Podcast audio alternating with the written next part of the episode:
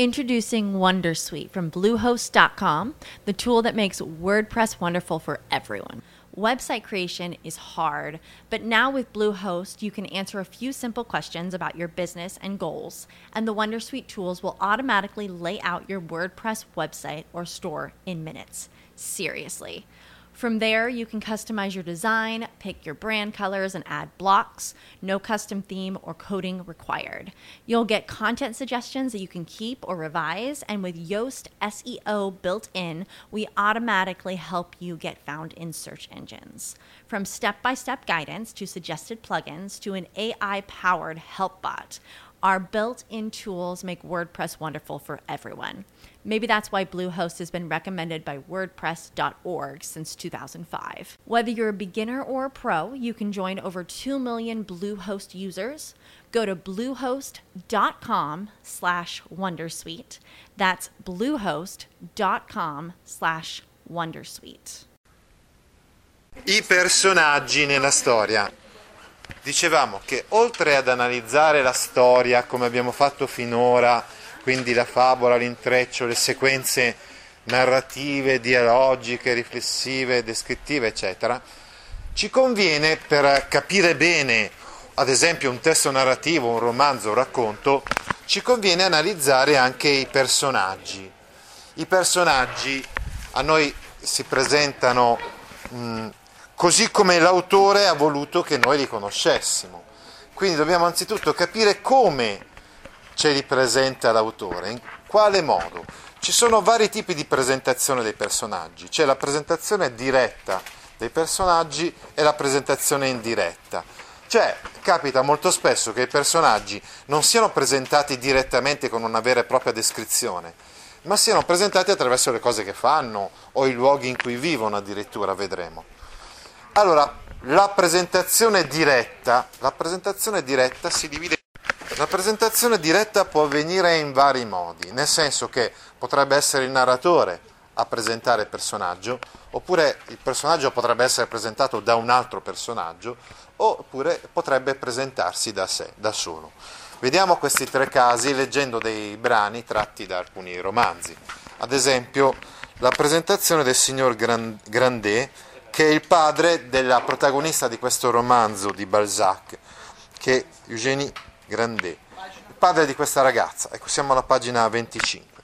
Qui viene descritto dal narratore, è il caso in cui la descrizione è, è fatta ad opera del narratore.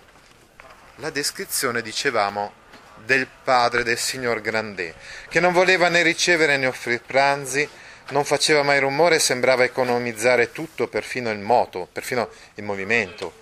Non disturbava mai gli altri per un costante rispetto della proprietà. Comunque, nonostante la dolcezza della sua voce, nonostante il suo contegno rispettoso e circospetto, il linguaggio e le abitudini del, del bottaio trasparivano. Cioè si capiva comunque che questo qua era, un, era uno che costruiva botti, come per dire quindi un, un tipo molto materiale lo si intuiva, no? anche se faceva così tanto il, il, anche se aveva un certo contegno, specie quando era in casa, dove si dominava meno che in qualsiasi altro luogo. E questa è la descrizione del comportamento del signor Grandet. L'aspetto fisico. Fisicamente Grandet era un uomo alto 5 piedi, tarchiato, quadrato, con polpacci di 12 pollici di circonferenza, rotule nodose e spalle larghe, il viso era rotondo, cotto dal sole, butterato dal vaiolo, il mento dritto, le sue labbra non offrivano nessuna sinuosità, cioè nessuna curva, e i suoi denti erano bianchi, gli occhi avevano l'espressione calma e ardente che il popolo attribuisce al basilisco. Quindi eh, il basilisco è ovviamente una creatura immaginaria, eh, fantastica, un rettile con quattro arti, con creste sul, sul capo e sul dorso come dire quindi che aveva degli occhi fissi. Eh? La fronte piena di rughe trasversali non mancava di protuberanze significative. I capelli giallastri e brizzolati erano bianco e oro, diceva qualche giovane che non conosceva la gravità di una facezia detta sul signor Grandet. Il naso, grosso in punta, sosteneva una verruca venata che il popolo, non senza ragione, diceva piena di malizia. Poi incomincia la caratterizzazione psicologica e morale. Quel viso annunziava una trezza pericolosa, una probità senza calore, l'egoismo di un uomo abituato a concentrare i propri sentimenti nel godimento dell'avarizia e sulla sola creatura che fosse realmente qualcosa per lui, sua figlia Eugénie, sua unica erede.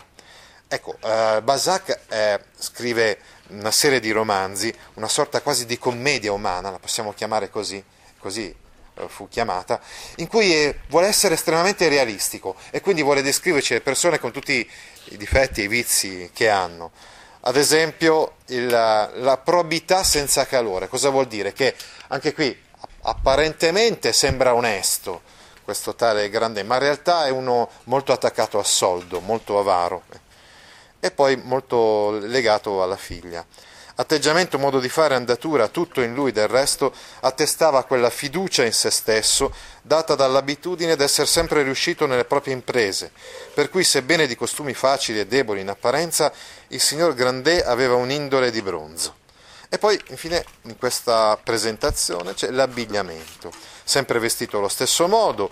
Chi lo vedeva oggi lo vedeva tale quale era sempre stato dal 1791 in poi. Ecco, tenete presente che questi romanzi di, di Balzac sono stati composti comunque nei primi decenni del, dell'Ottocento. Le scarpe robuste erano allacciate con stringhe di cuoio. In ogni stagione portava calze di lana felpata, un paio di calzoni corti di grosso panno marrone con fibbie d'argento, un panciotto di velluto a righe alternate giallo e pulce, abbottonato ad angolo retto, pulce colore marrone rossiccio.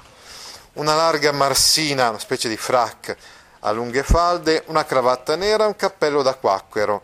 Il quacquero e, e sono, I quacqueri erano dei insomma, dei religiosi che si trovano, eh, per, per, esempio, erano andati negli Stati Uniti d'America a fondare delle loro uh, comunità. I guanti, resistenti quanto quelli dei gendarmi, gli duravano 20 mesi e per serbarli puliti li poneva sulla testa del cappello sempre allo stesso posto, con gesto metodico. Ecco, anche eh, la descrizione dell'abbigliamento comunque ci fa capire che era un tipo molto abitudinario e che si comportava e quindi si vestiva sempre allo stesso modo. E questo è il caso di un personaggio presentato dal narratore. Vediamo il caso di un personaggio presentato da un altro personaggio.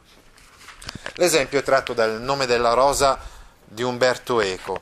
In questo libro, in questo romanzo, il narratore è un giovane monaco che è Ad Sodamelk. Eh, allora, questo qui è un personaggio, comunque, un protagonista, anche se non è, uh, scusate, un personaggio secondario, è, anche se non è il protagonista, è comunque un personaggio della storia, della vicenda.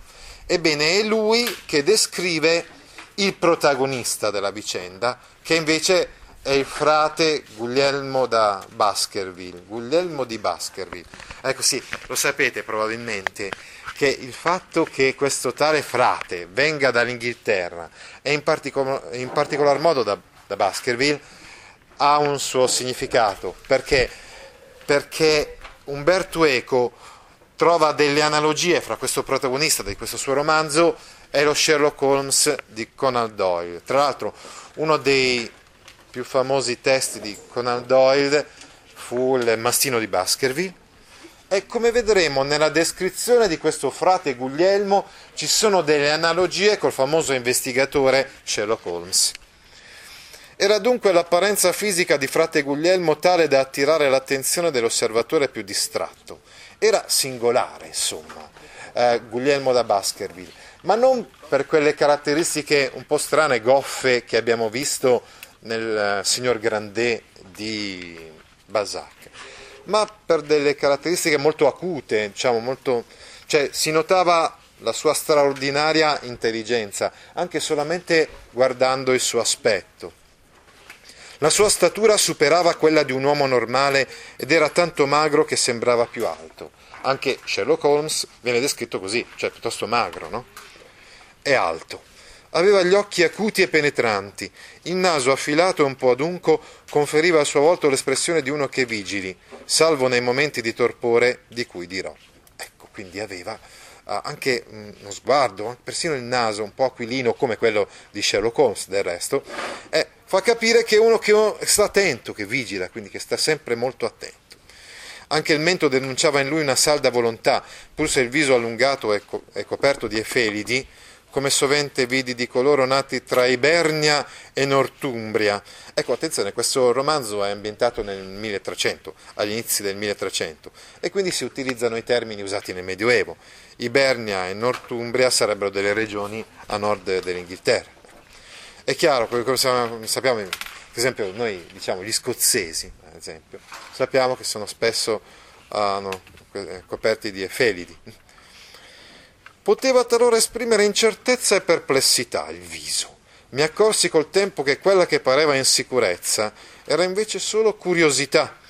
Ma all'inizio poco sapevo di questa virtù, che credevo piuttosto una passione dell'animo concupiscibile, cioè una, una passione peccaminosa. Ricordate infatti che questo Ad Sodamelch è un novizio, è un monaco novizio, e quindi in base alle teorie me- medievali eh, c'era questo animo concupiscibile, cioè c'era, c'era nell'uomo il desiderio di peccare, eccetera. Quindi lui all'inizio vedeva come qualcosa di negativo quello che invece si dimostrerà molto positivo nel protagonista Guglielmo da Baskerville, cioè la sua curiosità, che gli permetterà anche di svelare il, insomma, chi, è, chi era stato l'assassino diciamo, di una serie di monaci che erano morti in, eh, nel convento in cui loro sono ospitati. E come aveva fatto uccidere gli altri monaci. E perché? Mi accorsi quindi eh, che col tempo quella che pareva in sicurezza era invece solo curiosità, ma all'inizio poco sapevo di questa virtù che credevo piuttosto una passione dell'animo concupiscibile, ritenendo che l'animo razionale non se ne dovesse nutrire pascendosi solo del vero, di cui pensavo si sa già sin dall'inizio. Gli avevano insegnato così, ad Atsodamelka, avevano insegnato che esisteva l'animo concupiscibile e l'animo razionale e che quando una cosa non era certa, non era sicura, eh, apparteneva all'animo concupiscibile, qualcosa quindi che si poteva desiderare e che invece all'animo razionale appartenevano solo le cose certe e sicure sin dall'inizio. Invece, che cosa scoprirà poi nel corso della narrazione? Scoprirà che appartiene alla razionalità anche ciò che noi scopriamo, che, eh, che arriviamo a capire, a comprendere con la nostra intelligenza, con la nostra acutezza, come avviene appunto al caso di, questi, di queste morti nel monastero, che viene risolto dall'acutezza, dall'intelligenza di Guglielmo da Baskerville, che non sa già prima la verità in anticipo, ma che la viene a scoprire dopo. Questo è sicuramente significativo anche da un punto di vista, se vogliamo, ideologico per Umberto Eco, è importante che non si parta già dalla, dall'avere, dal possedere una verità, ma che, la, ma che la si raggiunga nel corso di una storia, di una vicenda, di una, di una narrazione. Vediamo adesso il caso di un personaggio che si presenta da sé, si presenta da solo, ed è sempre nella stessa pagina 26, ed è il dottor Jekyll. Come ben saprete, eh, se non sapete dovrete saperlo da adesso in poi, che il dottor Jekyll e Mr. Hyde dell'omonimo romanzo sono in realtà la stessa persona. Cioè questo dottore che si presenta così, eh, come dire, così rispettabile di fronte agli altri, in realtà eh, nasconde una natura un po' perversa, che è la natura del Mr. Hyde, cioè Hyde ha a che vedere con nascosto in inglese, no? Cioè, e nasconde quindi una perversione o comunque una, una pazzia ecco, che, che, poi emerge in certi momenti, eh, diciamo, improvvisi, improvvisamente. Sono nato nell'anno... Eh? Beh, insomma, diciamo che ha una doppia personalità. Sono nato nell'anno 1800 erotti, destinato a una cospicua fortuna e inoltre dotato di eccellenti qualità naturali, incline per indole all'operosità, portato ad amare fra i miei simili saggi e buoni, e dunque, come si poteva supporre, provvisto di tutte le garanzie di un avvenire degno d'onore e di distinzione. Ecco, attenzione, questa doppia natura del dottor Jekyll la si può intuire già dalla descrizione che lui fa. Fino ad ora abbiamo visto solo aspetti positivi, no? dell'indole positiva, anche, diciamo, se vogliamo, anche la fortuna, eh, di essere nato in una buona famiglia, rispettabile, eccetera, eccetera. In realtà il peggiore fra i miei difetti era una certa allegria sfrenata, cioè che non ero in grado di, di controllare. Un'allegria che ha fatto la felicità di molti, ma che io trovavo difficile da conciliare col mio imperioso desiderio di andare a testa alta e di ostentare in pubblico un contegno di gravità superiore all'ordinario. E in quanto dottore, lui doveva presentarsi agli altri come una persona seria, ma ogni tanto uh, aveva questi momenti di allegria sfrenata e quindi vorrei sottolineare soprattutto l'aggettivo sfrenata, cioè che, che era senza freni, quindi che non riusciva a dominare, che eh, mostravano questa sua seconda natura. Ne risultò di conseguenza che nascosi le mie dissolutezze. Incomincia il dottor Jekyll a nascondere una parte di sé. Anche questa è una cosa che emergerà sempre di più nel corso del romanzo, no? cioè nascondere una parte di se stesso. E quando giunsi all'età della riflessione e cominciai a guardarmi intorno e feci il bilancio dei miei progressi e della mia posizione nel mondo, io ero già implicato in un sistema di fatto, fa, eh, un sistema di vita fatto di doppiezza. Ecco, il doppio. Dicevamo che questo è ciò su cui si riflette maggiormente nel corso di questo romanzo, cioè il doppio, la doppiezza, l'ambiguità. Allora, di, di fatto, eh, la, la, questione di nascondere una parte di se stesso aveva, l'aveva già di fatto introdotto in un sistema di vita fatto di doppiezza.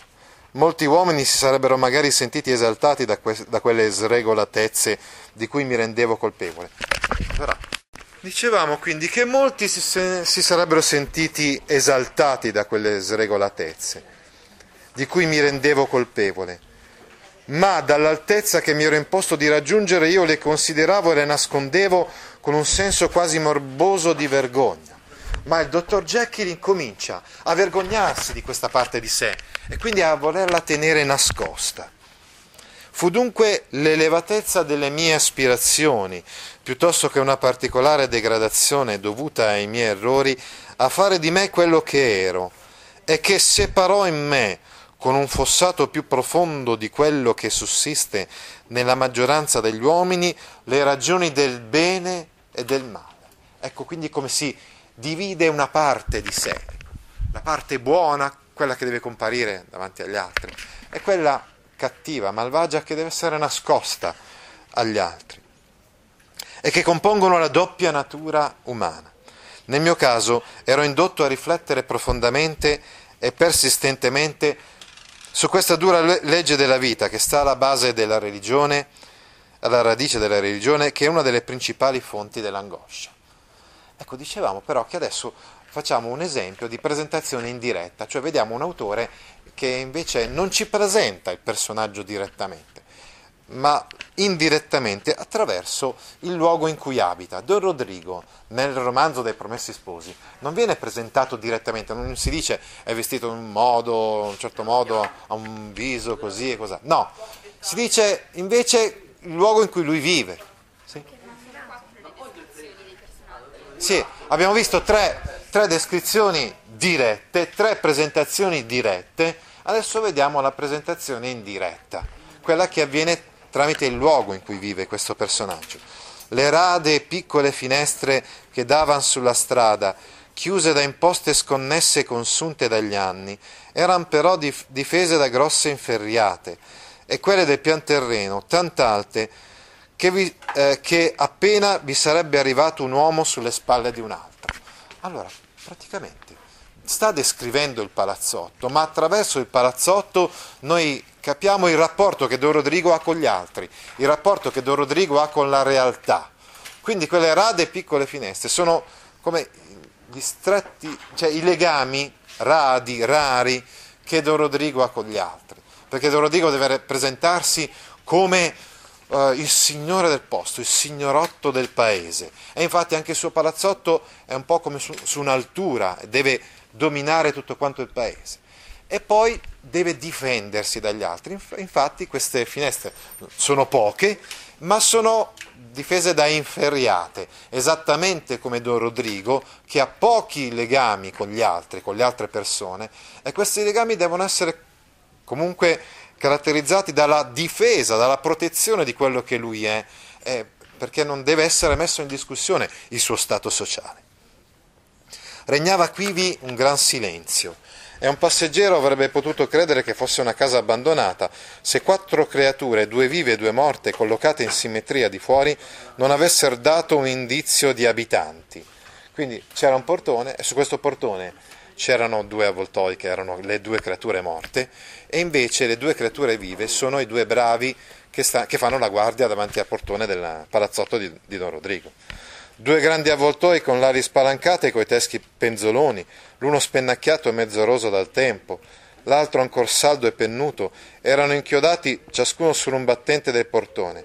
Ecco, attenzione che l'avvoltoio è sicuramente un animale che ha de- determinate connotazioni. Tant'è vero che diciamo ancora adesso anche noi, sei un avvoltoio per dire che sei una persona bramosa, uh, avida, che desideri uh, le ricchezze degli altri, esattamente come il nobile signor Otto che desiderava sempre impossessarsi della roba degli altri e a quanto pare anche delle donne degli altri, perché nel caso di Don Rodrigo, Don Rodrigo vuole, prendersi, vuole prendersi Lucia, diciamo, eh, che invece era la fidanzata di un altro, di Renzo. E due bravi, sdraiati ciascuno su una delle panche poste a destra e a sinistra, facevano la guardia, aspettando d'essere chiamati a godere gli avanzi della tavola del Signore. Ecco, attenzione, queste sono le presentazioni, cioè vuol dire che nel romanzo noi individuiamo un punto in cui comunque si parla solo di quel personaggio, viene presentato quel personaggio, ma è chiaro che il personaggio, diciamo che riusciamo a capire eh, chi è, qual è la sua natura, eccetera, leggendo tutto quanto il romanzo, non solo leggendo questa presentazione, questa, questa, questa descrizione. Eh, quindi parleremo di caratterizzazione per, per dire che eh, quel personaggio è caratterizzato in un certo modo, in un certo altro modo, quando non teniamo conto solamente del, di quel punto del romanzo in cui c'è la presentazione del personaggio, ma quando prendiamo tutto quanto il testo e riusciamo a capire meglio qual è quali sono le caratteristiche di questo personaggio. Allora, continuando a leggere Eugénie Grandet di Balzac, capiremo il carattere dettagliato e composito del signor Grandet, un po' comunque l'abbiamo intravisto da questa presentazione, no? Molteplici aspetti fisici ma frammezzati a notazioni socio-economiche, psicologiche e morali, oppure eh, capiremo meglio la caratterizzazione del personaggio di Guglielmo di Baskerville, di cui abbiamo visto solo la presentazione fisica, si può dire, eh, fatta dal narratore. Oppure capiremo meglio il dottor Jekyll eh, e il suo doppio, diciamo, il Mr. Hyde, cioè quello che diventa lui quando si trasforma, insomma, in un altro e quando emerge la parte più bestiale di lui. È chiaro che questa caratterizzazione, alla fine dell'analisi di questo personaggio, noi riusciremo a capire se il personaggio è un piatto, personaggio piatto oppure a tutto tondo. Parleremo di personaggio piatto quando questo personaggio si presenta a noi appunto solo, una, eh, solo in un modo. Eh, quindi non cambia mai nel corso della narrazione, è come una maschera, si potrebbe anche dire, e mh, le sue caratteristiche non mutano. Eh, è, è, il caso, eh, quindi sono personaggi stereotipati, prevedibili. Stereotipati vuol dire che si ripetono sempre nello stesso modo anche in testi differenti. Prevedibili, cioè possiamo già capire eh, come si comporteranno in certe situazioni. È il caso del personaggio del dottor Azzecca Garbugli che è presente nei Promessi Sposi di Alessandro Manzoni. È un personaggio piatto. Il dottor Azzecca Garbugli è l'avvocato cui si rivolge Renzo per avere un aiuto, perché uh, gli è impedito di sposare eh, Lucia. Allora lui è l'uomo di una certa levatura sociale, appunto essendo un avvocato ha una professione di un certo spessore, di un certo livello, ma che è asservito alla logica del potere. Infatti è una sorta di cliente addirittura di Don Rodrigo, cioè deve qualcosa a Don Rodrigo. Lo scopriremo poi nel corso del romanzo perché va a mangiare da Don Rodrigo, invitato da Don Rodrigo. È asservito, è servo sostanzialmente del signorotto, è servo di Don Rodrigo. Per cui quando Renzo va a fargli questa proposta di fargli da avvocato, in un primo tempo lui lo prende per un bravo, cioè lo prende per un delinquente. Cioè quando Renzo gli dice ma a minacciare un prete di morte perché non faccia un matrimonio eh, si incorre in una pena, eh, allora lui dice ah ho capito chi sei tu, tu sei uno di quei delinquenti che ha minacciato un prete. Ma non era fatto così, perché sappiamo che i delinquenti che hanno minacciato il prete sono i bravi di Don Rodrigo. Ti interessano file di questo genere? Allora vieni su www.gaudio.org e iscriviti alla newsletter A Scuola con Gaudio all'indirizzo www.gaudio.org/news. As humans, we're naturally driven by the search for better. But when it comes to hiring, the best way to search for a candidate isn't to search at all. Don't search, match with Indeed. When I was looking to hire someone, it was so slow and overwhelming. I wish I had used Indeed. If you need to hire, you need Indeed. Indeed is your matching and hiring platform with over 350 million global monthly visitors, according to Indeed data, and a matching engine that helps you find quality candidates fast. Ditch the busy work. Use Indeed for scheduling, screening, and messaging so you can connect with candidates faster. And Indeed doesn't just help you hire faster. 93% of employers agree Indeed delivers the highest quality matches compared to other job sites, according to a recent Indeed survey. And listeners of this show will get a $75 sponsored job credit to get your jobs more visibility at Indeed.com slash podcast. That's Indeed.com slash podcast. Terms and conditions apply.